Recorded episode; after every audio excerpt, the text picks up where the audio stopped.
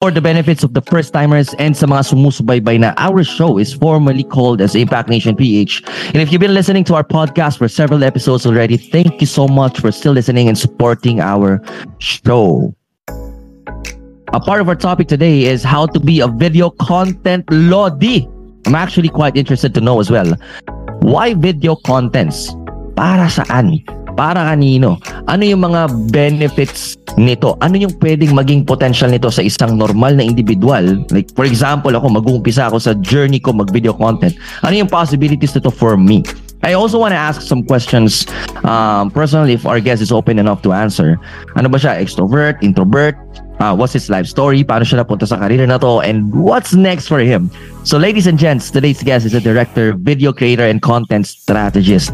He is the founder of Eve Video Creatives and helps personal brands to get known, be recognized as an authority, and multiply their impact through engaging short form videos. He now has over 28,000 followers on YouTube and founded Showing Up with Video, where he teaches video content creation without feeling overwhelmed. Ako, marami akong kaibigan dito sa Discord na parang kailangan namin to. Ako, kailangan ko rin to, no? Without feeling overwhelmed. Kasi grabe, backlog, mga chong. Nakaka-overwhelmed pa talaga, no? So, help me welcome Eve Fajardo. Welcome, brother. You know, you know, solid, solid na introduction yun. Parang level of gods na yun. Grabe naman, bro. Ano lang yan, no? Practice lang yan. Practice lang, bro. oh, yeah. ulit lang. Oh. Yeah. Man, thank you for having me here. Ah. Um, solid na ano, kumalat yung impact um, through this podcast. And yeah, yun. Thank you, thank you, thank you. Yes, thank you, brother. Um, Ashley, we, we have a new host pala, no? Uh, together with me is Ashley Sandoval. Mag-hi ka naman, Ashley. What's up, everyone? No, it's thank you for having me here, Coach MJ, and just being a part in this Impact Nation podcast. No, it's very exciting. At the same time, I'm very grateful to be one of the hosts. No, so grabe. Ini-imagine ko lang to before eh. Minamanifest ko lang, tapos nangyayari na ngayon. Fish! Ba talaga? talaga. Yun. Yun. Oo, hindi mo lang in-imagine magkasama tayo sa bahay pa, no? Oo, oh, lupet, lupet. Yeah. Ayan, ayan. Sige, um, to start with this amazing podcast, no, I just want to ask Eb, no? So, alam naman natin na ako, I am a freelancer and ikaw naman, Sob, is your freelancer. But we all know that we have different stories, challenges, struggles as a freelancer. And we just want to journey mo pagdating sa freelancing. Story ka naman, Sob. G. Yun. Grabe mga terms. Yeah, um, as a freelancer, hindi agad ako nag, nag-freelance, no? So, um, may claim ko yung story ako. I had this job of being a video editor sa isang corporate um, company. Work from home. So, nung time na yun, hindi pa usang work from home. Pero I worked from home under netong digital marketing agency and I'm a video editor. So, um, then, of course, ang cliche ng storya na nagkaroon ng mm-hmm. pandemic, no? So, isa ako sa mga tao na na-retrench ng, ng isang company. So, um, well, nung, nung, nung hired ako as, ano, as, um, as a video editor sa isang company, somehow nag nagsa-side gigs na ako ng mga kung tinatawag na racket, normal racket racket na ako ng mga ibang klaseng jobs like design, mga ganon, no? And videography, mga ganon. So, um, nung time na na-retrench ako, um, parang nag-ano ko nun, kumbaga nang gigil ako na ang ang ang linya ko nun tipong hindi ko kayo kailangan para kumuha ng client. Ako mismo gagawa ng sarili kong ano yun, journey to get clients, market myself, maging freelance as full-time, mak- um, alam mo yun, mag-serve ng mga client na ako, ako mismo kumuha, parang ganun. So, simula nung na-retrench ako, nag, nag-aral ako, alam mo I put up my agency to the point na agency kung tawagin pero ako mismo lang yun eh. Parang so, solo solopreneur no? So doon doon nag um nag nagsimula from the drive na um parang kaya ko 'to mag-isa hanggang sa ngayon um tuloy-tuloy no? Tuloy-tuloy na um nagiging well as service provider for for client doing videos for them yon simula ako lang ngayon parang I have this team na to alam mo yun, um mga video editors na rin mga ganon so yeah ganon yung yung quick quick journey ko on doing freelancing Okay, okay. Uh, ask ko lang din ano, Eb, no, if passion mo ba or skills mo lang ba na in-improve or meron ka bang mga courses or ano ba yung ano bakit video editing and creatives yung naging freelancing niche mo? Ah, okay. So, ako kasi I graduated mass communication. So, doon pa lang na-expose na ako on documentary films, music videos, mga ganon, no? Um, mga ganong klaseng production. So, doon pa lang na, na, na ano ko na, na figure out ko na na dito ako papunta sa sa gantong klaseng industry, nasa creative industry. Kasi ang role ko noon as as ano, as a student, lagi akong nasa design, editing department eh, parang ganon. So, d- sabi ko doon ako papunta. Mm-mm. Sa agency ako magtatrabaho. So, after graduation, I worked as a motion graphic designer sa isang ad agency. Um, doon kasi bukod sa yung motion graphic designer is um well a graphic designer pero gumagalaw na graphics Mhm. so mga animated videos um mga ganon na na, na elements tapos um doon sa company um bukod sa pag bukod sa computer lang yung har- kaharap ko lagi dahil walang pwedeng gumawa nagsushoot na rin ako ng video, sumahawak na rin ako ng camera, um, nag interview na rin ako ng mga tao, mga ganun, dahil walang kailangan, walang, walang pwedeng gumawa. So, dumating yung moment na meron kami parang winner out na um, parang AVP or audiovisual presentation ng isang foundation. Isa ako sa mga um, team na nag-handle nun. Tapos, ginawa ko mismo yung video. Ako mismo nag-edit ng video, nag-graphics ng video. Tapos, pinlay na siya sa isang event. Nung pinlay siya sa event, isang event, ang goal, ang goal nito eh para makapag-generate ng profit or ng profit yung, yung, yung um, foundation para magsimula sila. So, yun yung goal ng video. So, nung pinlay yung video sa isang event, um, mga nandun, mga tycoon, mga, mga business um, people, para kasi nga parang nagso-solicit ganyan ganyan. So ako rin yung nagre-record ng ano ng nagdo-document ng mga mukha nila kung ano yung mga reaction ng mga tao habang pinapanood yung video na yon. Nakikita ko habang pinapanood nila yung video, may mga taong mga umiiyak, may mga taong na, na ano yung mata, alam mo yun, ah, natutuwa sila sa video, mga ganyan. To the point na after nung after ma-play yung video, naka-generate ng profit yung yung foundation to the point na parang enough na to start their foundation.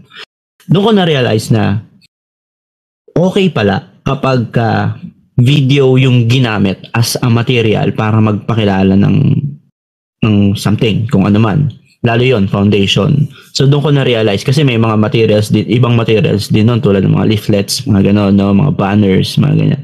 Pero doon sila sa video nag-take action. Doon na-convert yung mga tao to give money to the foundation.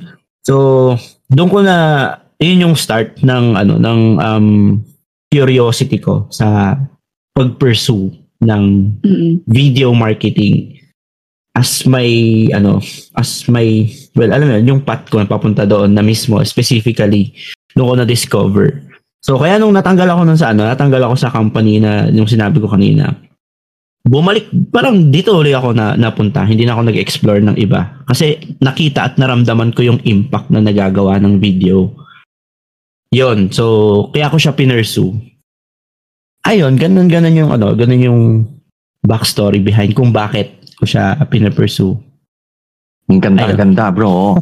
ang ganda nun. Um, so, college ka, uh, na-realize mo that this is what you want to do. And um, ito, na-retrench ka, then right now you have an agency. Um, meron ka ng team, hindi ka ng one-man team. Yeah. Um, I'm curious, I'm curious, paano mo ni-nurture yung kagalingan mo or yung expertise mo sa craft mo? Because I understand na um, kailangan nag-upgrade tayo every now and then eh. And, um, and I'm curious, uh, and I also feel it will be valuable to the listeners right now na uh, ah, ganun talaga yung mga taong nagiging successful. They keep on growing. They keep on investing um, in themselves. Um, and kasunod nun, yung paglaki ng negosyo or paglaki ng income nila or probably transformation din nila um, who they are. So, ano yung mga like inenrollan mo or mga sinalian mo or saan ka pa nag-aral, paano mo in-upgrade um, not only your expertise but maybe you as a business person as well. curious. Ah, um kung actually bro kung ililista ko lang talaga yung mga inattendan kong mga paid masterclass, mga mastermind, mga course na binili ko, marami kong tutuusin. Pero isa sa habang habang tinatanong mo yung question, meron akong naiisip kung ano talaga yung sagot eh. Isa sa mga um, nakatulong sa akin to grow my expertise is to really take action on what I learn in myself mismo na um, yung ano kasi, well para sa akin kasi yung mga napapanood natin mga video sa social media, sa mga sinasabi ng mga tao sa social media, sa mga courses na pinapanood natin, theory siya eh. Pero if you implement it yourself, mas malalim yung learning. Mas malalim yung learning pagka ikaw mismo ginawa mo yon with the intention to grow yourself. Parang ganun.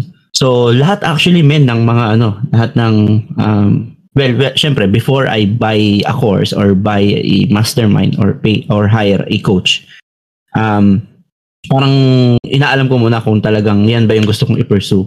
Pero kung nga ba, um, inano ko na, um, binili ko na yun or pinanood ko na, I'm making sure na after after watching videos or watching the training, ina-implement ko kagad. Parang ganon. Kasi alam kong mas may learning para sa sarili ko pagka sinubukan ko eh. Parang ganon. So, ayun, ayun yung isa sa mga ano, um, isa sa mga naging ano sa akin, naging um, kumbaga naging ano, parang um, ito yung mga dahilan kung bakit talaga ako nag-grow. Kasi inan, ginawa ko agad. Alam mo yung agad-agad. So, ayun nga lagi yung inaano sa akin ng mga tao na parang may mga times na kung meron ako natutunan, um, hindi ako napipigilan na, na umupo sa computer, alam mo yun, um, halimbawa, content creation yung pinag-aralan ko, um, gagawa ko kagad ng content kung ano yung sinabi. Based, well, kung align naman siya sa kung ano yung values ko, alam mo yun, kung align siya, gagawin ko kagad. Kasi alam kong doon yung learnings, mas ma, ano yung learnings doon, mas, mas solid. So, yeah, ganon. I hope na, na ano ko, na, ayun yung unang naisip ko. Yeah, yeah, yeah. Oo, oh, man, na, na, napaka-valuable no, no? So, importante, okay. Um, kung kung kung dami lang nang naimbisan, sobrang dami na, no? Uh, nakaka-relate ako doon. Pero importante talaga we we execute right away because we get to practice the theory uh, um, put it into action, right? Nakakuha tayo ng feedback at panibagong understanding. It's a deeper understanding when we hmm. start applying what we're learning. Um, I'm curious as well, ba, nag-start ka sa production, bro. Um, mo, movies, documentary, or ito, production. Tapos, content creation. May, meron bang difference ito? Or what are the differences or sa similarities ng ito production then content creation sa mga entrepreneurs, mm. um, individual, mga influencers or whatnot. Mm. Hindi naman ganun ka-difference. Um, um, well, there are this different type of videos. Um, lahat naman siya dumadaan sa proseso which is video production. Pero there are different type of videos na pinoproduce. Isa dyan is yung social media content. Isa dyan yung social media content. Um, well, um, social media video content. So, isa yan na video na pinapalabas sa social, me- social media. Meron naman mga ibang klaseng videos pa na, well, documentary, movie, Netflix short films, mga ganon, music videos, um, isang another type of video pa yon pero lahat ng yon dumadaan sa video production pinoproduce. So um yeah ako I started from um different kind of videos. Kasi under ako ng team so wala pa akong Mm. control kung ano lang yung gusto kong gawin. Mm. um well kung ano yung sabihin ng boss ayun yung gagawin kong video ayun yung gagawin kong type of video. So lahat nadaanan ko kung anong klaseng videos man yan. Pero ngayon syempre I have my own ano na understanding when it comes to production and I have my own preference kung anong klaseng videos lang yung gagawin ko meron na ako pwede na akong mag-decide kung ano yon nag-focus ako sa content creation which is mga videos na pinapalabas sa social media like Facebook, Instagram, YouTube and TikTok no? So yun yung video con ayun yung type of video content na pino-focus ko ngayon. Well ayun kasi yung gusto kong gawin.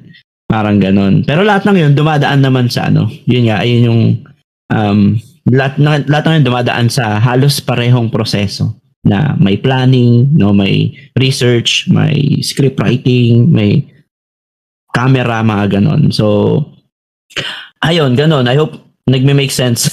Yeah, oh bro, agree agree ako no, agree kasi kami ni Ashley meron din kaming ganun, pre-prod, Mm-mm. um actual prod tapos post prod uh, um paano ma-deliver, ma-distribute yung mga contents on different social media platforms. So ah ano Hmm. pala, if you want to make this world class, then work as if your contents are world class as well.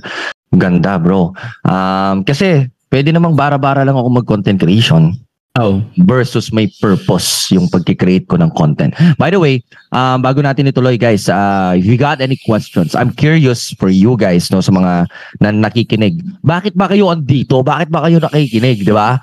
Anong anong gusto nyong makuha? Ilagay nyo dito sa no mic chat, then probably we can talk about it, ma, ma, ma-touch natin yan um, dito sa conversation na to para naman may value yung pinunta nyo, di ba? So, if you have any questions or bakit ka ba andito, anong gusto mong malaman, i-chat mo dito sa um, comment section. Back to you guys. Ayan, ayan. Okay, no? So, I, I agree kay Eb, tapos so MJ, no, na every time you learn something, like an hour of learning, you have to apply it three times. So, agree ako dun, no? And I think, pagdating din sa content creation, I think you there's one parang nangyayari that nakikita lang ng mga con or ng mga audience na yung mga wins, yung mga masasayang bagay. And I just want to ask Eb, no, kung ano ba yung mga struggles or challenges mo nung one time or one man team ka pa lang at kung ngayon na you're a leader as a team. No, so kung ano yung mga struggles mo as a video content strategies. So yun. Mm. Um, isa sa ano, isa sa mga naiisip ko ngayon yung struggle ko um, as someone na mahiyain. Mo yun? Mahiyain, feeling less person, feeling wala namang kayang i-contribute na maganda sa society, walang knowledge na ano, na baka alam na to ng lahat, mga ganon. So, isa yun sa nag-ano sa akin, nag, um, naghihinder sa akin to do great things, to handle people, to share content on social media.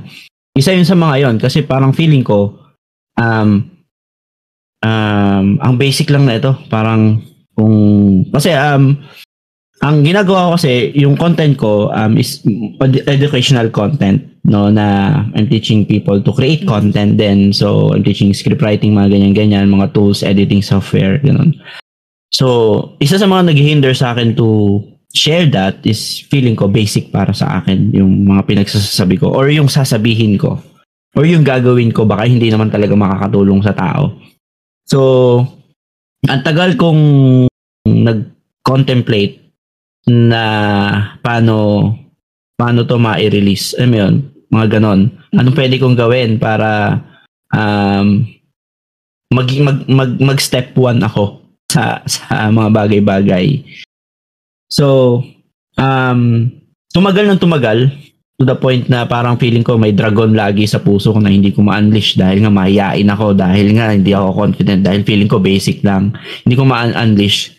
Pero pinag-aralan ko, nagbasa ako ng mga libro, personality development ng books, ng mga, alam mo yun, mga ganon. Pero hindi pa rin magawa. Tapos dumating na lang sa point, yun nga, yung na ano ko, yung natanggal ako, wala iba, wala akong pwedeng, wala akong ibang pwedeng gawin kundi maggawa ng action. So, wala akong choice kundi gawin. Kasi nasa survival mode ako eh.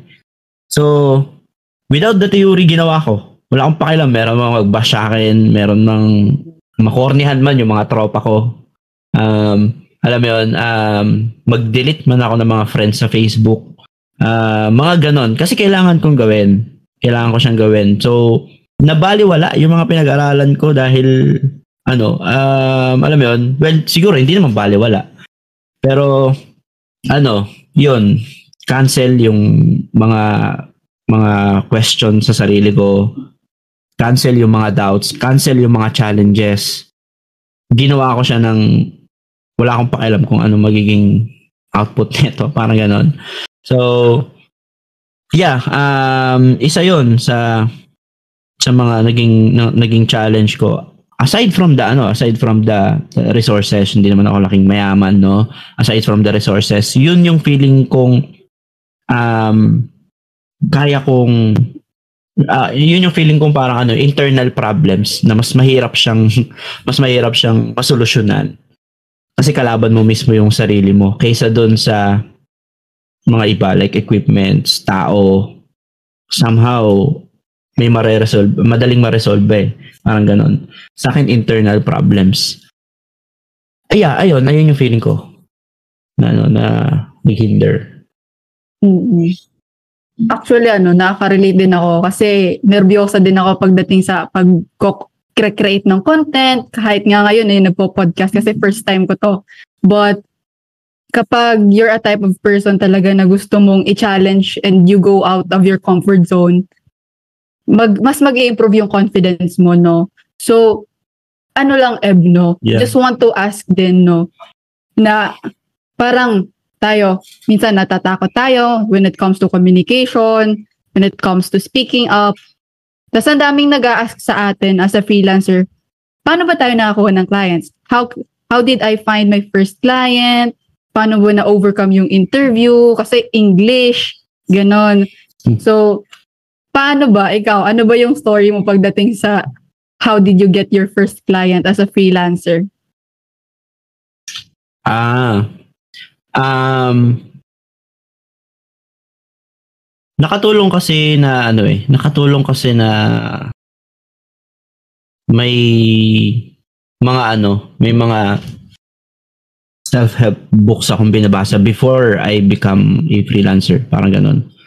So, nag-add siya to myself na gawin talaga yung mga bagay-bagay without any reason. Nung time kasi na yon na ano eh, um,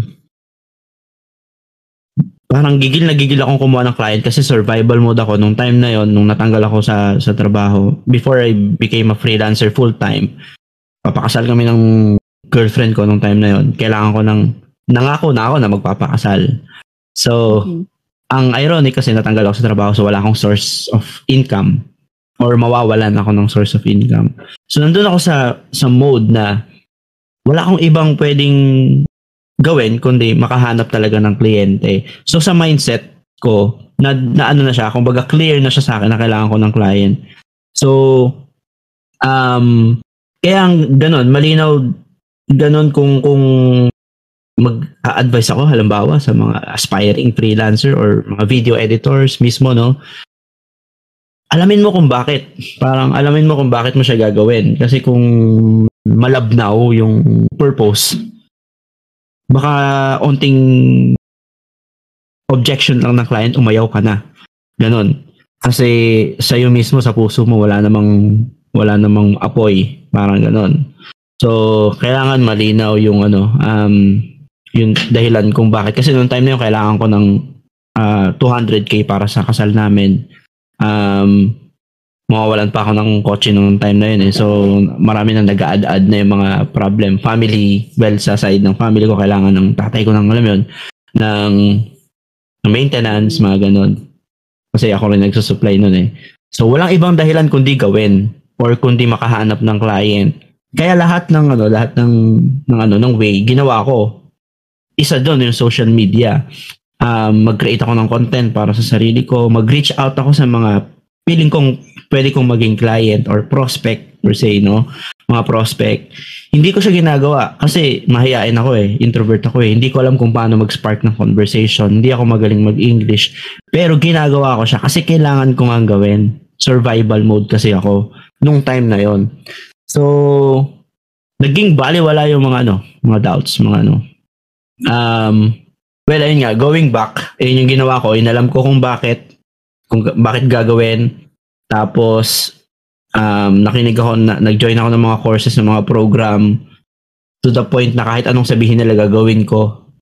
Kasi nga, wala akong ibang pwedeng gawin kundi mag, ano, mag-take action. So, yeah, ayun, ayun yung ano, yung, yung thoughts ko. Grabe. Alam mo, nababother ako kasi feeling ko hindi ko, nababother ako kasi feeling ko hindi ko, hindi ko na, ano yung exact nung sagot. Well, ganun kasi ako mag, ano, eh, mag, mag, ano, mag, Ano bro, on point ka, on point ka because because um yung yung yung mga sinasabi mong sagot bro, ah yun yung yun yung tanong na nandito sa no mic chat bro. Hindi tinanong pa lang nila, hindi ko pa sinasabi sa'yo. Sinasagot mo na.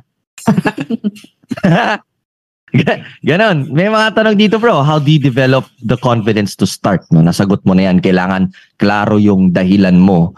Ah, bakit ka mag-uumpisa? Bakit mo to gagawin? Hindi pwedeng malabnaw lang. Di ba? Malalim yung dahilan. How do you conquer fear in making content? Wala nang fear eh. Kasi survival mode ka eh.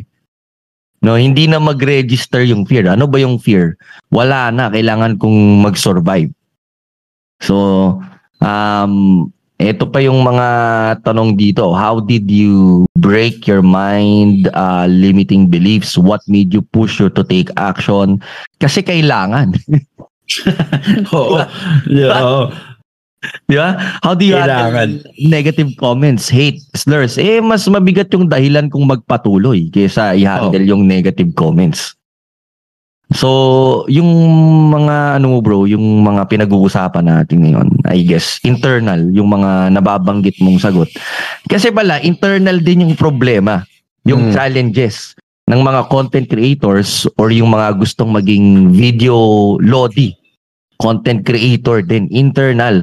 So, ibig sabihin bro, kung ah, majority ng problema or pumipigil sa atin to start or maybe to push through um, is internal, kung titignan natin yung external, which is probably the, the tools Yeah. or yung, yung mga skills na kailangan kong matutunan sa pag-create ng videos, ano ano yung mga essential or importanteng part um, na kailangan ko lang? Kasi sobrang dami eh. Di ba? Sobrang daming information. So kung i-streamline natin maybe on top 3 or on top 5, um, ano lang yung dapat kong malaman bukod sa mapaglabanan ko yung internal struggles na karamihang problema ng marami. Oh, um, yeah, let's say, let's assume na malinaw na kung ano yung, kung ano yung dahilan, no? Yung kumbaga, ready to fight na talaga. So, Ready ano na yung fight, next? na fight na fight na. Oo, kumbaga, ano yung next na move?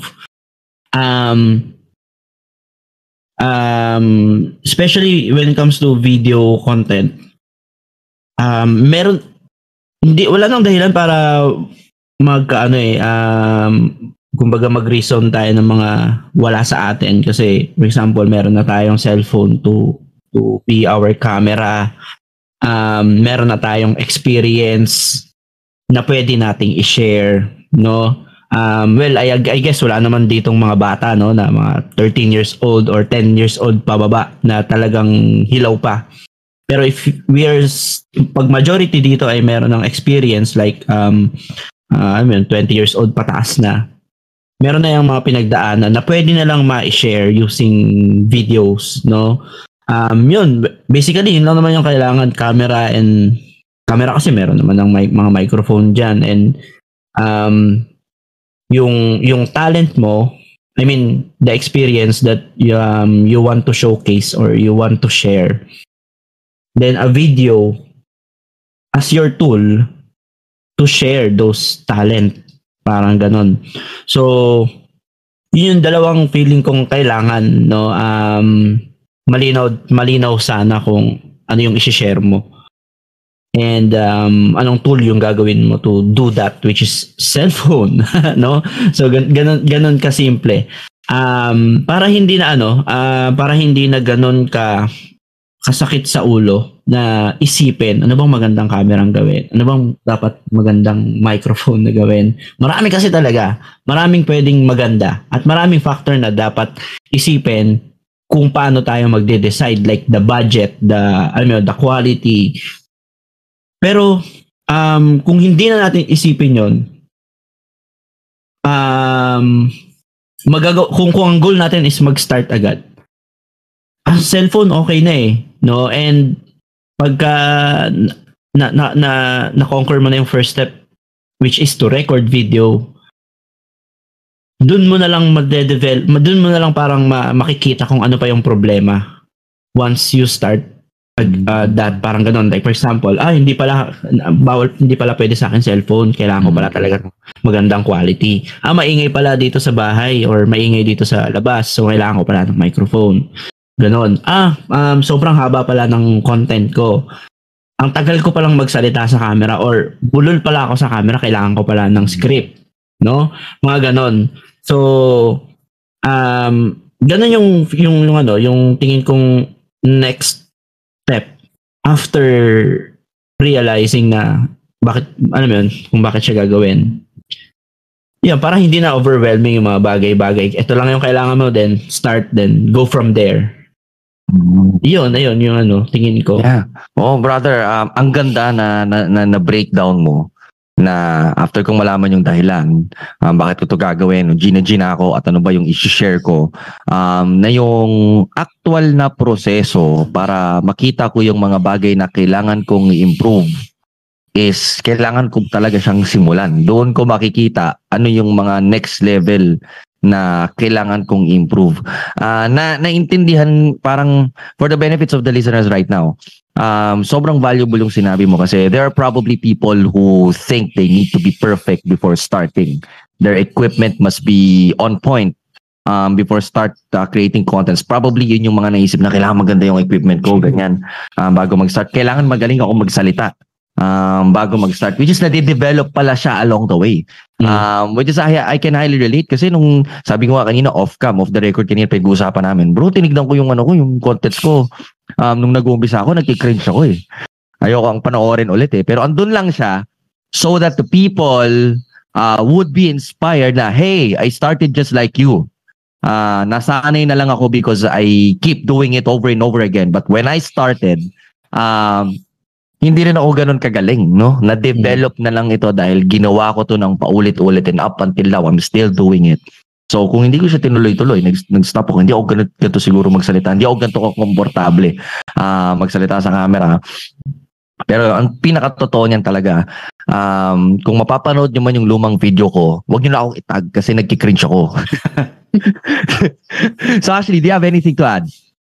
Yeah, I totally agree, no? Because I have this tagline sa contents ko.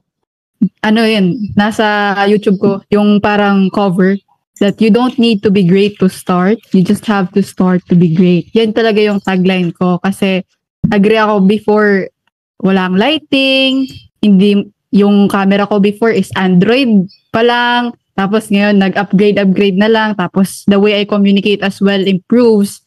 And doon talaga matitignan yung evidence that we humans gradually increase our confidence if we keep doing it again and again. So something like that. So yun. Ayos. Yeah. Yeah, brother, um let's talk about ano ito para sa mga nakikinig natin. For example, okay, individual ako ngayon. And nakikinig ako, na-curious lang ako kasi nakita ko may event um, about video co- content creation, Lodi. Um, bakit sa tingin mo ah dapat ako mag-umpisa ng brand ko ngayon ngayong panahon na to? Um, is it important or nada, hindi naman mahalaga? Um, what's in it for me? If I'm the listener right now, what's in it for me? Bakit bakit ako ano, bakit um, para sa parang kailangan ko ba to or maganda ba to or ano yung mga benefits? Ano yung pwedeng potential nito para sa akin if I am thinking about um I want to earn money or Mhm. open up myself for opportunities to earn money in the future. Yeah. Um yeah, that's a good question. Inisip ko kung ano ano talaga eh yung mga pwedeng potential pag simu- sinimulan tong gawin.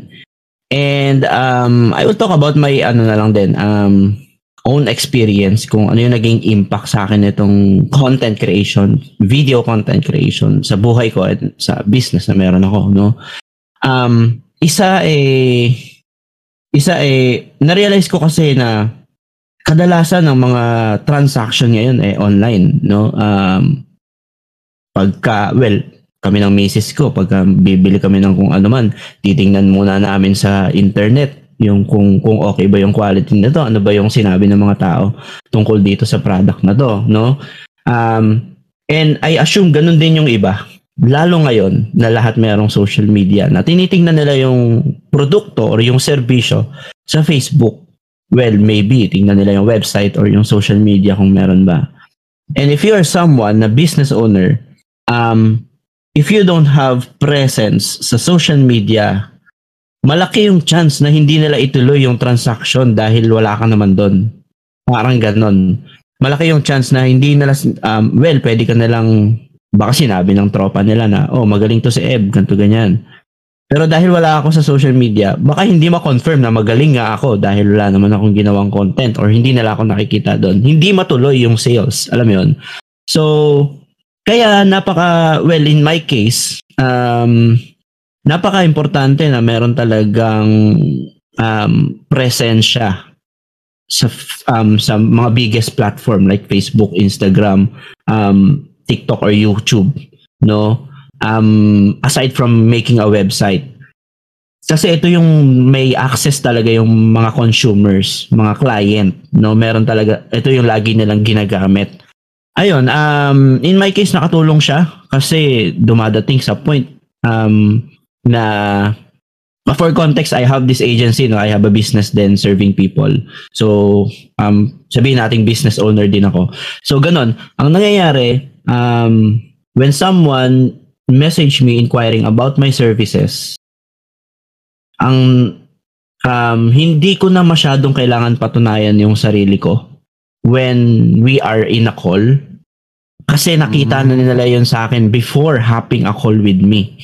Kasi yun nga, yung mga content ko, as you know guys, mga educational content, mga may value na content. Binibigyan ko sila ng value. I mean, tinuturo ko kung paano gumawa ng script, mga ganyan-ganyan. So, before hopping into a call, wala nang pader. Nabarag ko na yung pader kasi nakita na nila ako sa, sa social media because I'm creating content. So, yun yung pinakamalaking factor na nangyari sa akin no, as business, business owner na um, bago pa matayo yung pader, nabarag na. Hindi ko na hindi ko na nagawang matayo kasi nabarag na agad 'yon. So, well, as um if kung hindi nyo pa alam, syempre there are there are factors na um kailangan mangyari bago mag transact into sales yung someone bago ka nila bilhin or bago ka nila i-hire, mga ganon.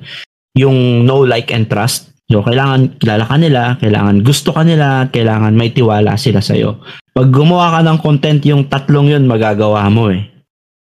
Yun, so, um, kaya posible na direkta na agad doon sa ano, dire, um, direkta na agad doon sa decision part ng ng ng, ng sales. Kasi dahil sa content nakilala ka nila nagustuhan ka nila depende yun sa values ng viewer nagustuhan ka nila and nag, nagtiwala na sila sa iyo kasi nabigay mo na agad yung value sa kanila on social media at libre. no? So, ayun, ganun yung ano, yung feeling ko pwedeng maging potential pag create ng content. Napakaganda. Eh, maraming salamat sa ano na yon no, doon sa doon sa kwento mo na yon no. Um dagdagan natin no on a general perspective on my experience. Gusto ko yung pagkaka-share mo no kasi based on your own experience eh no. Um so dagdagan natin based on my own experience guys. Um not only being in front of the camera but also me going out um, connecting to communities in real life events. Um, ano na-realize ko this year? Na-realize ko this year, i, mas mahalaga ngayon yung social capital versus money capital. Anong ibig kong sabihin? Hmm. Um, when when some when you met someone or pag nakikita ka sa labas like hey ano si ano to si si si ganyan to ma, ano yan sikat yan sa follow sa ano sa TikTok ganyan. Um ay nakita ko to sa ting ting ting.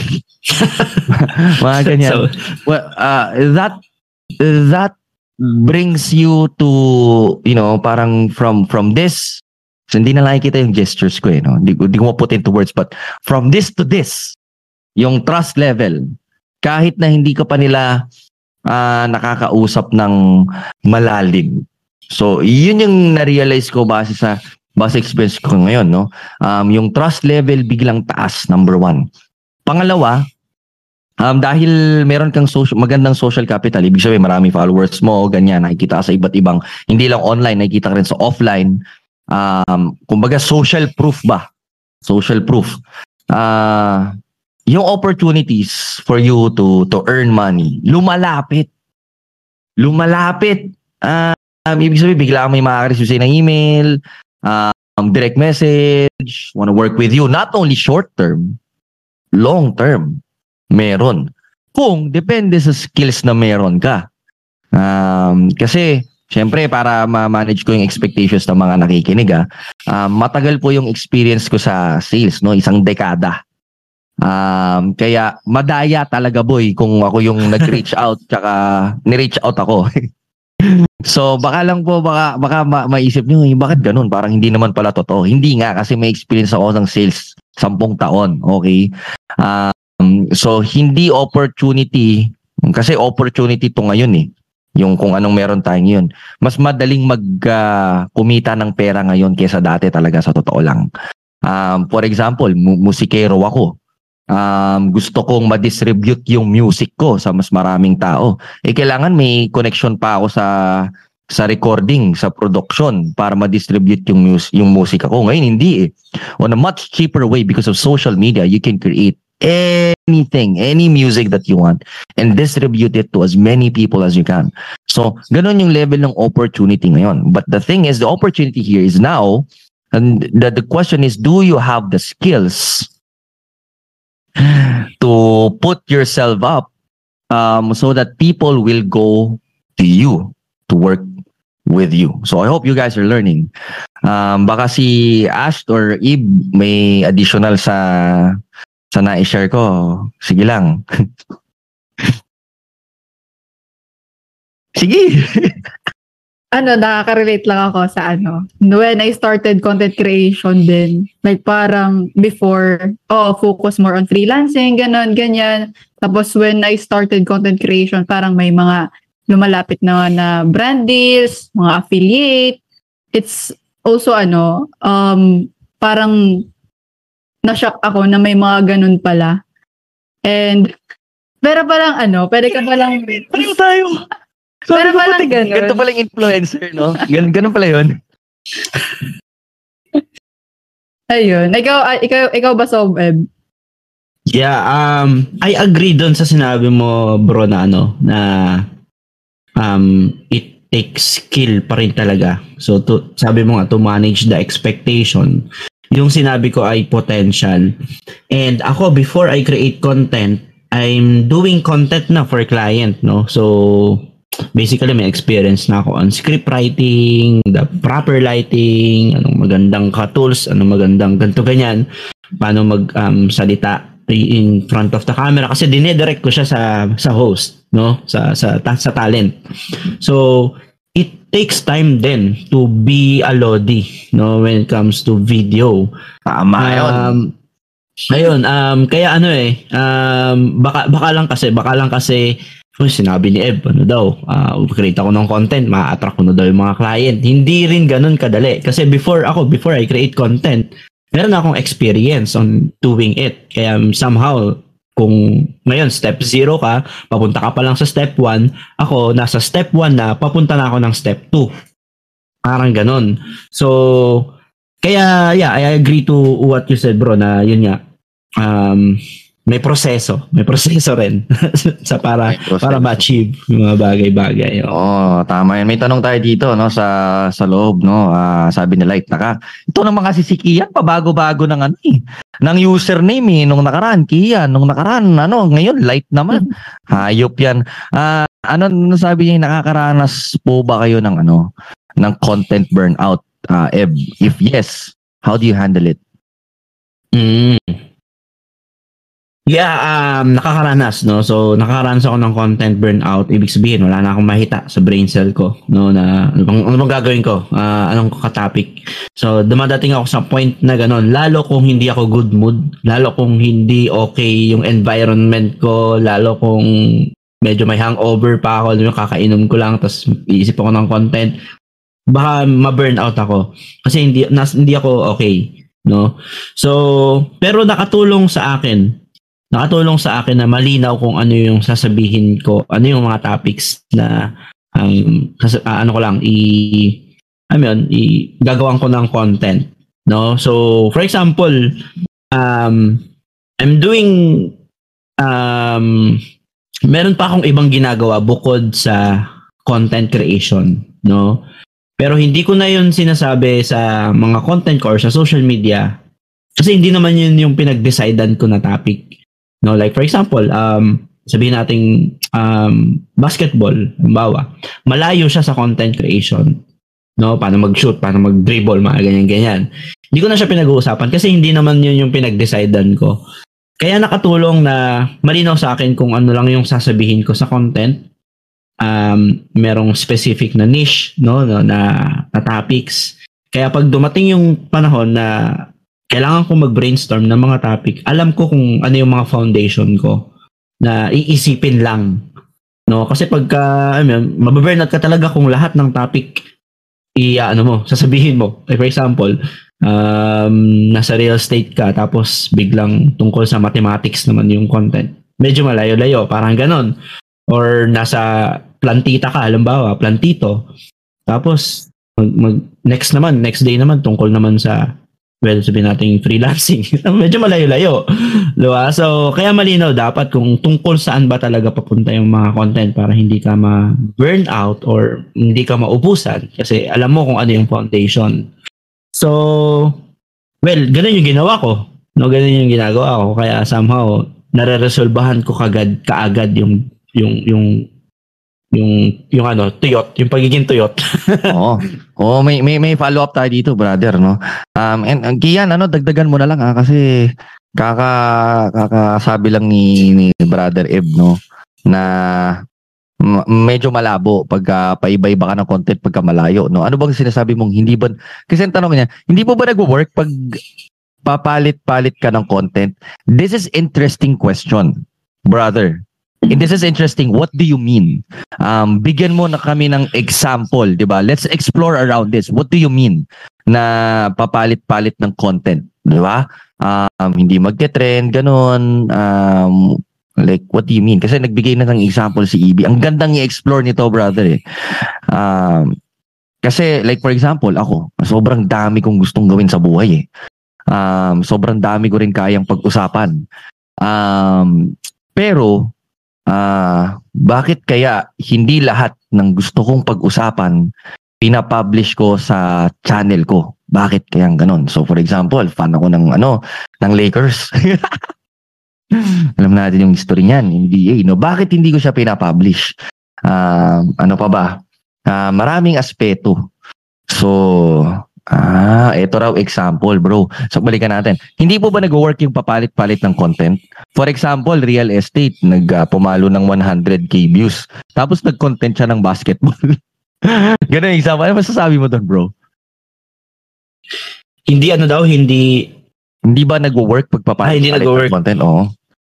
Ah, Siguro ano kasi, alam mo yon parang um, beginners, no experience, um, bigyan natin ng kaliwanagan. Mm. Um, ang maano diyan, ang madadamage diyan yung ano, yung um expertise mo. I mean kung saan ka, saan mo gustong makilala. Kung kung paiba-iba ka ng topic, maguguluhan yung tao mismo kung ano ka ba? Si, si, ano tungkol mga tungkol saan ba sino na ano mo?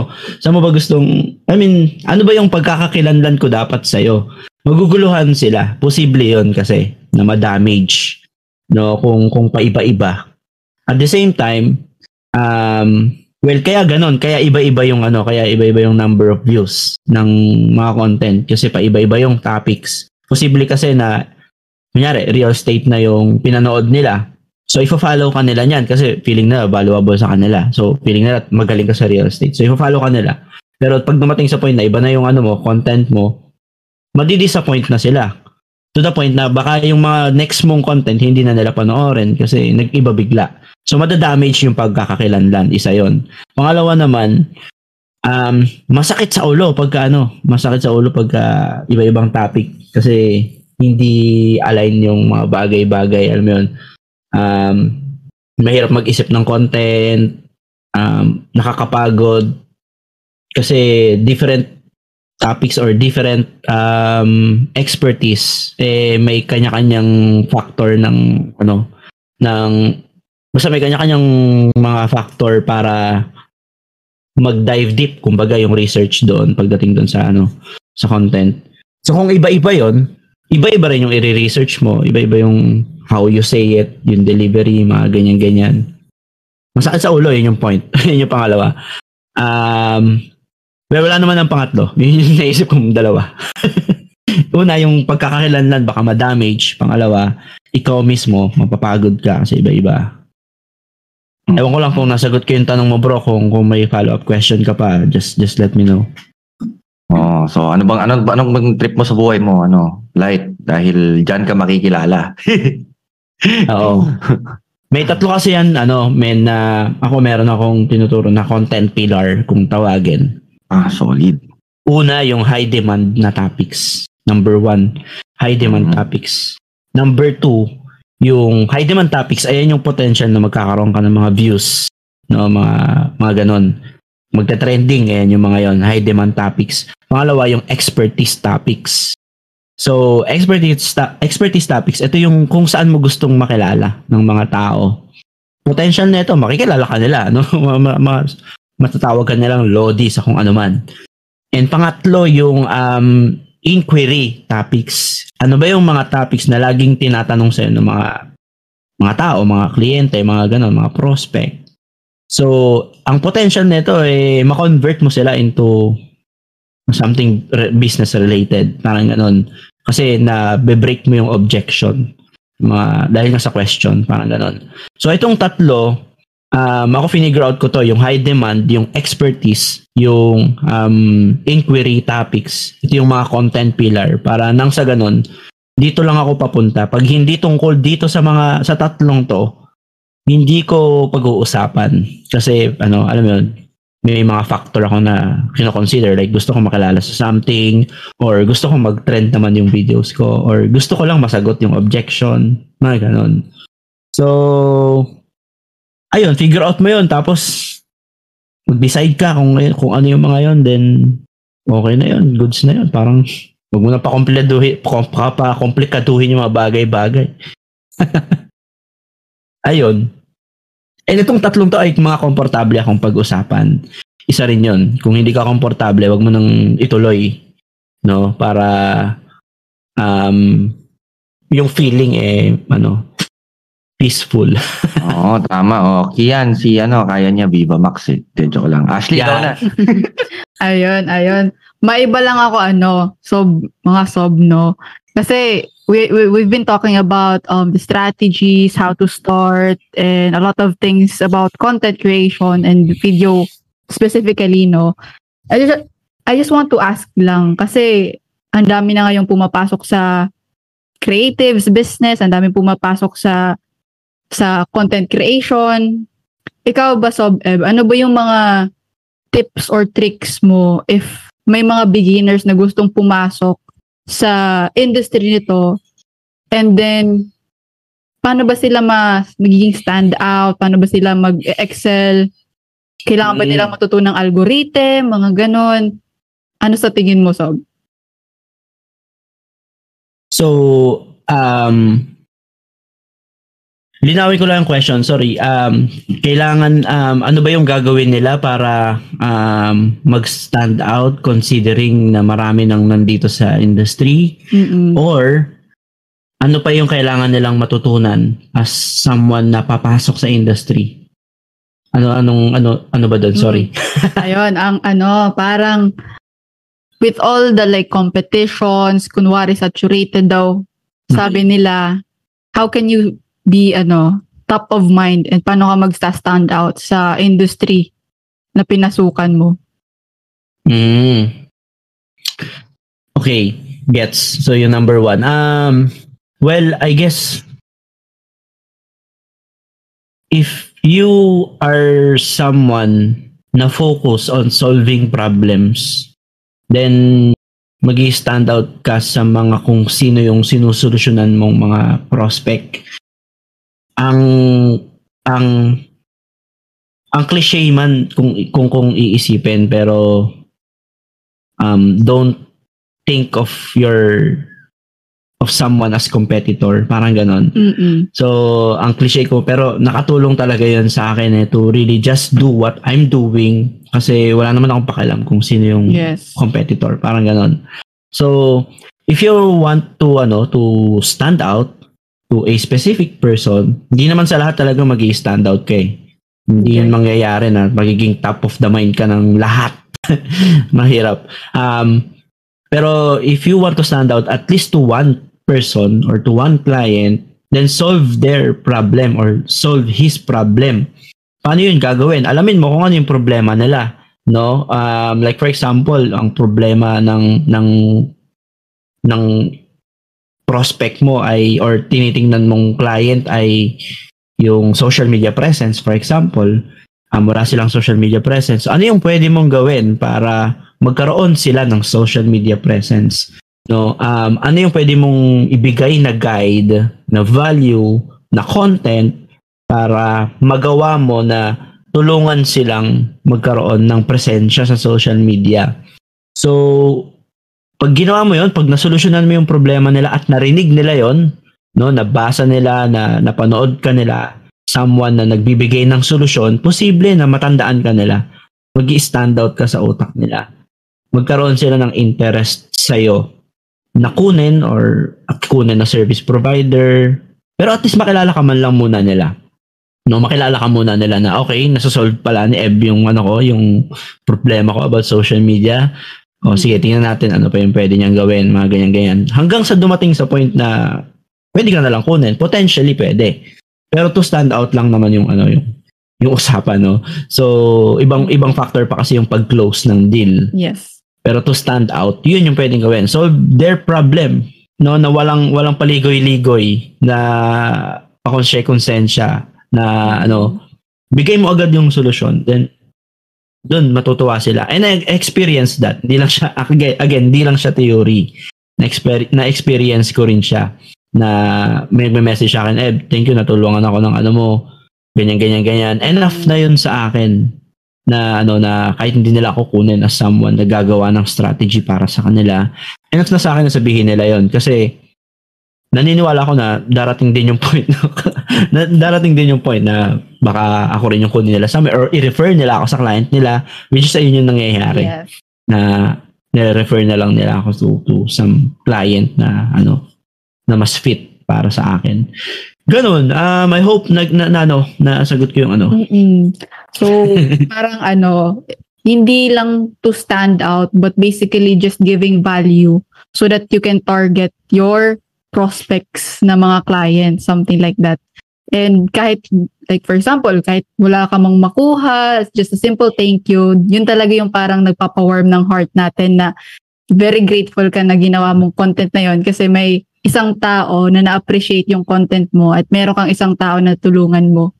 And feeling ko yun din yung reason kung bakit may mga content crea- creators na kahit ngayon hindi pa sila nag nag return on investment kunwari they're just giving value because just a simple thank you means a lot to them so yun Mm. Yeah, oh. Yeah, yun. Yung yung standing out kasi is ano eh, um kung sa ma- marketing ang pag-uusapan, nasa first level pa lang siya ng ano ng engagement. Ibig sabihin, um yung attention mapupunta sa Parang ganon. Yung attention mapupunta sa yung pagkakakilanlan mapupunta sa Iba pa yung factor na paano mo sila maalagaan tsaka yung paano mo sila ma-convert into client. So, iba pa yon Iba pang usapan yon kung paano yon gawin at mahaba. So, to stand out is to get attention and to get attention, you need to solve their problem using your content. Ayun. Yun, yun. Ayan, ayan, no. So, last question, Sob, no. Um, I think ang daming kasi ngayon na-hype pagdating sa freelancing eh. Kasi they think that it's a passive income, it's easy money, stuff like that. And parang ang easy lang magkaroon ng pera, work from home, and then you're earning. St- parang ganon. Ano ba sa tingin mo yung parang ma-suggest mo or ano yung ma-advise mo to those people who wants to in- enter in this industry and ano ba yung mga expectations na kailangan nilang alisin or ano ba yung mga re- basically what's the reality inside the freelancing ano yung mga ano yung mga pwede mong masasabi masabi sa two years experience mo as a freelancer Juicy to ah. last question eh Oo nga, no. Um, somehow, a real talk answer, no? Um, yung nakikita kasi natin sa mga freelancer or sabi natin mga six digits earner or millionaire na freelancer, no? Yan, yan. is is yung just the surface level of the success eh. Um, to the point na akala natin pa-chill-chill lang sila, working from home, be your own boss, lady boss, no? Um, mga ganon, CEO. And ang sarap pakiram, sa- ang sarap pakinggan. Kasi parang ang, ang sarap-sarap ng pakiramdam nila ng being ganon. Pero behind that, um, akala kasi ng mga tao pagka nag-freelance ka, aalis ka na sa 8 to 5 na, na napasok. Pero hindi nila alam, more than 8 hours kang mag-work sa umpisa. more than 8 hours kang mag-work sa umpisa. Kasi you gotta learn something na hindi mo na pinag pinag-aaralan dati eh. No? Um, then, um, gagawin mo yung mga bagay na hindi mo naman ginagawa. Kasi solo ka na lang ngayon, freelancer ka na lang, business owner ka na. Kaya from from ano siya talaga, from ground to the point na um, yun nga yung sinabi ko kanina, dati may kumukuha ng client para sa akin. Ngayon, ako na yung kukuha mismo ng sarili kong client. Ako makikipag-usap sa client, ako mag-i-English during the call. Ako, alam mo yun, mag-iisip ng mga kung ano-anong ano, kalokohan, mga ano, sorry, magka-curse sana ako. Pwede, pwede. yeah. Yun, a- ako sa ano, a- yung ano, yung mga shit ng mga strategy sa marketing. So, iisipin mo yung lahat ng ikaw lang mag-isa. And hindi yun kaya ng walong oras lang sa isang araw. So, dumadating sa point na alas 4 ng madaling araw na ako natutulog. No? Minsan hindi pa ako natutulog kasi nagsisimula ako uli doing my own career. To the point na um, gusto ko naman na parang mag-chill-chill na lang. And before ka mag-chill, may mga proseso na kailangan gawin. And hindi yun nakikita ng iba na hindi yun nakikita ng mga aspiring freelancer, no? Ako rin naman nag, naging parang somehow na naging um, ayun din yung naging connotation ko na kapag ka nag full-time freelancer ka or naging business owner ka, chill-chill ka na lang. Pero naranasan ko rin na hindi pala ganun ka-chill sa umpisa. In the first year, alam mo yun, kahit sa first month, um, parang ang term ko nga doon, madedemonyo ka talaga kasi mag strive ka, lalo kung survival mode ka. Mo yun, parang may mga makakancel talaga, may, maka, may mako-compromise talaga, which is hindi na e-expose, na e-expose sa social media. Yung, yung hirap no? So if you are someone, ang point ko lang naman, if you are someone na you want to be a freelancer or a business owner na kumita ka ng milyon, kailangan ready ka sa mga ganong klaseng bagay. Kailangan ready yung puso mo sa mga ganong klaseng objection, ganong klaseng um, um, grit, kumbaga. Meron ka dapat grit na na, na nasa puso mo na ready mag-take ng mga ng mga hard work, alam mo yun, mga, kasi hindi talaga madali, no? Posible, posibleng magkaroon ka ng 6 digits, kumita ka, mag-chill ka, pero hindi madali. Ayun, ayun yung ano, yung, yung message ko for for them. Yung siguro yung final message. Real talk yan, mga chong. Nanggigigil ako habang sinasabi niyo eh. Real talk yan mga chong. So ano to, hindi to get rich quick. Okay, inaabot to ng ano, madaling araw. This is an actual process of building a business. Uh, pero ang pinaka nakita kong maganda dito is the business that you are actually building is not brick and mortar. I'm not against brick and mortar business. Um, it's just that for me, um, I find it more efficient and um, more cost efficient then, no? Time efficient, cost efficient, because you can actually build a real business Mm. at the comfort of your home. Uh, imaginein mo yon and um, yung mga katrabaho mo, it doesn't necessarily mean you guys are working in an office. You can actually work in a virtual office. This looks like a virtual office right now. Dito sa Zoom, nag-uusap kami, nagkukwentuhan, just having a conversation, just, you know, just sharing our insights, um, our experiences. So this could be a meeting um, of your real business at home. So, um, but the thing is, this this looks e- sounds easy, pero yung actual process because you gotta remember, you got to magde-deliver ka ng promise mo sa kliyente mo. Yun yung trabaho. Okay? Hindi lang to, ay, nakakuha ko ng client, kumita ako ng six figures sa isang kliyente. Dude, magde-deliver ka ng promise mo kasi pag hindi mo na-deliver yung promise mo, hanggang dyan ka lang. Isang, hindi, na yan mauulit. Oo, wala, wala nang ah, referrals, wala nang repeat business. Sira ka pa. Baka um, s- wala na, wala nang kukuha sa'yo. So, um, th- those are the things that you got to consider. Also, just uh, just allow me to add, guys, because I, I think uh, we have different set of you have two different set of listeners right now. Uh, merong freelancers, uh, meron din mga influencers tayong mga guests na nakikinig. Um, maybe I'd like to add, no, as um, in the influencer's perspective, um, one of the things that you guys should consider working on is not your number of followers, not just your number of followers, but also your community members. Um, especially if you're working with brands, it's important that you have community or nakakapag na nalalagay mo sila sa isang space or sa isang environment where you are actually helping one another. Ikaw as an influencer that they look up to, um, nag interact sa kanila, nakikipag-usap sa kanila, kinakamusta sila, you know, human to human. Um, and at the same time, uh, you're actually giving them opportunity to meet like-minded people. Okay? Bakit importante ang community? Because when you work with brands, um, it is important that you ask what is their objective, why they want to work with you, because there are di- different objectives here. It could be um, brand awareness, it could be downloads, it could be users, it could be um, sales. Okay? Um, iba-ibang objective. Now, when you have a community, um, you are actually building trust, comfort, and connection to the people who have been following you. Kasi kung kunwari TikTok lang tayo, ang hirap eh, sagutin mo lahat yan. Um, yung mga nagko-comment sa'yo. Uh, may mga nagko-comment nga sa'yo na hindi naka-follow sa'yo eh. Di ba? So, y- kailangan meron kang environment or space na nalalagay mo sila sa isang safe learning environment.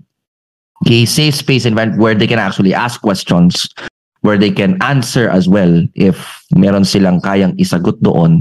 You know, this actually uh, actual building community like what we have in Discord, um, like what we have in uh, in my trading group in uh, Telegram, like what we have in a Facebook group. So, um, kung saan sila, kung saan mo tingin, unahin mo kung saan mo tingin ikaw mas active. Kasi hindi pwedeng gagawa ka ng community na hindi ka naman mag interact Di ba? So, you gotta show up. Um, and if you want more money, um, as an influencer, uh, kailangan mo talagang matutunan yung skills ng sales. Number one, um, kung gumaling ka na sa sales para mag-scale up ka, kailangan mong gumaling sa marketing, which is napapractice mo naman yan while doing your content. But kung hindi ka marunong marketing, paano ka makakakuha ng um, views? Because you're actually marketing your content for you to get more views. Um, and if you want more money, um, magaling ka na sa sales, magaling ka na sa marketing, kailangan magaling kang leader. Because you will actually lead your own team. Um, hindi pwedeng ikaw gagawa lahat in the future. If you want to scale up your income or if you want to scale up your influence or if you want to scale up your business, darating yung time, you will be leading your own team. Now, when you are on that position, okay, it's either you will lead them into three, three different um, come from.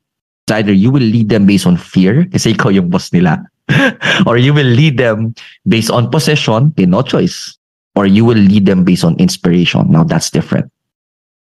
Okay? So, those on the side for sa mga nakikinig na influencers, uh, maraming salamat mga tropa peeps. Ang titindi nyo, no, mga influencer na to pero willing to learn pa rin kay ano, kay Ib. I think um Ib has a has a program. Um can can you can you talk about uh, about uh, the program Ib? Yeah, yeah, thank you, thank you. Ang um I have this program guys, no. Um kung okay lang naman, i-share ko sa inyo um, I'm teaching this content creation to um, specifically for service provider, agency owner, freelancer to create videos ng yun nga nang hindi masyadong komplikado yung proseso. So, I have this program, dalawang program. Una, yung showing up with video. Well, ito na lang naman kasi yung open ngayon. So, showing up with video is a recorded self-paced modules na um, na pwede kang matuto on your own time and access for for a year, ganyan. And pangalawa, yung becoming a video content Lodi, which we have a parang a series of um, mastermind call virtually to the point na sabay-sabay tayong magke-create ng content. Pag-uusapan natin iba-iba, script writing, you know, um, video editing, recording, ganon, and the right mindset. Mag-uusapan natin at gagawin natin sabay-sabay. Ay, ako, naniniwala kasi ako sa action talaga kailangan eh action yung kailangan. So itong program kong itong pangalawang program ko is focus on taking action. So dalawa siya. Um, self-paced kung okay lang kung ayaw mo naman di mo trip na mag, mag wala kang time to hop on a, uh, parang hop on a call. Self-paced modules meron. And pangalawa yung becoming a video content Lodi. You can check that out on my profile. Um, dal- sa profile ko, you can connect with me sa Facebook um, Eb Fajardo, E-B, F-A-J-A-R-D-O. So, um, hanapin nyo lang ako. So, para makita nyo yung links. Ayun, yun lang, yun lang. Solid, brother. Um, is there anything else na abangan namin from you or any last words? Merry Christmas. Yun lang yung gagawin ko ngayon, Lim. Mag-inom, uh, tapos kumain. Tayo tayo, bro. Grabe, ano pa ako gabi. Lasing pa ako kagabi, bro. Kaya saktong-sakto lang ng tanghali ko to inayos, bro. Ano pa ako kanina, na, nakabangon ako ng ano na. Ah, uh, 11, masuka-suka pa ako, pre. Parang ini-imagine ko pa yung pakiramdam ngayon, naduduwal ako eh. Na parami ata ako kagabi, but Um, anyway, uh, Merry Christmas sa mga nakikinig. Maraming salamat, Ash. Thank you so much um, for your first ever hosting gig um, dito sa podcast natin. Um, eh, maraming salamat sa oras mo. I know um, your, your time is very precious, but uh, we've learned a lot from you today. Um, and I hope the listeners right now learn a lot as well. So there are 25,000 people na nakikinig, no? Kunwari lang um, 25,000 people na nakikinig sa MJ's Hub. Um, if marami kayong natutunan, um, it wouldn't hurt if you would send your gratitude and appreciation um, sa oras ni Eb sa no mic chat natin ngayon. So, that will be much appreciated. Um, please do send your kind love, kind words, gratitude and appreciation um, sa no mic chat um, as we end our session for today. So sa mga nakinig, maraming salamat guys. Thank you so much. I appreciate each and every one of you na itinigil din ang oras to be here um, to listen, to be in conversation with us. Um, kasi hindi naman mapapasarap din yung kwentuhan namin kung wala kayo dito nag engage nagtatanong. Most especially, you guys help us na maayos yung Discord natin kanina, yung audio natin. Napakalaking bagay, guys, na natulungan nyo kami para naging maganda yung session natin. So, Sophie, thank you so much. Chong, um, Light, um, and the rest of several people who are actually typing um, their gratitude right now for Chet. How, how do I spell this? Shay. Joseph A. Thank you so much. Futimaki, Solid, Ken Ken. Thank you so much. Um, Jessamy. And the rest of the people who are listening right now, thank you, thank you so much. So that's about it. And um, from Tech, in five seconds, let us uh, cut the stream. Thank you so much, guys. More power to each and every one of you. Bye.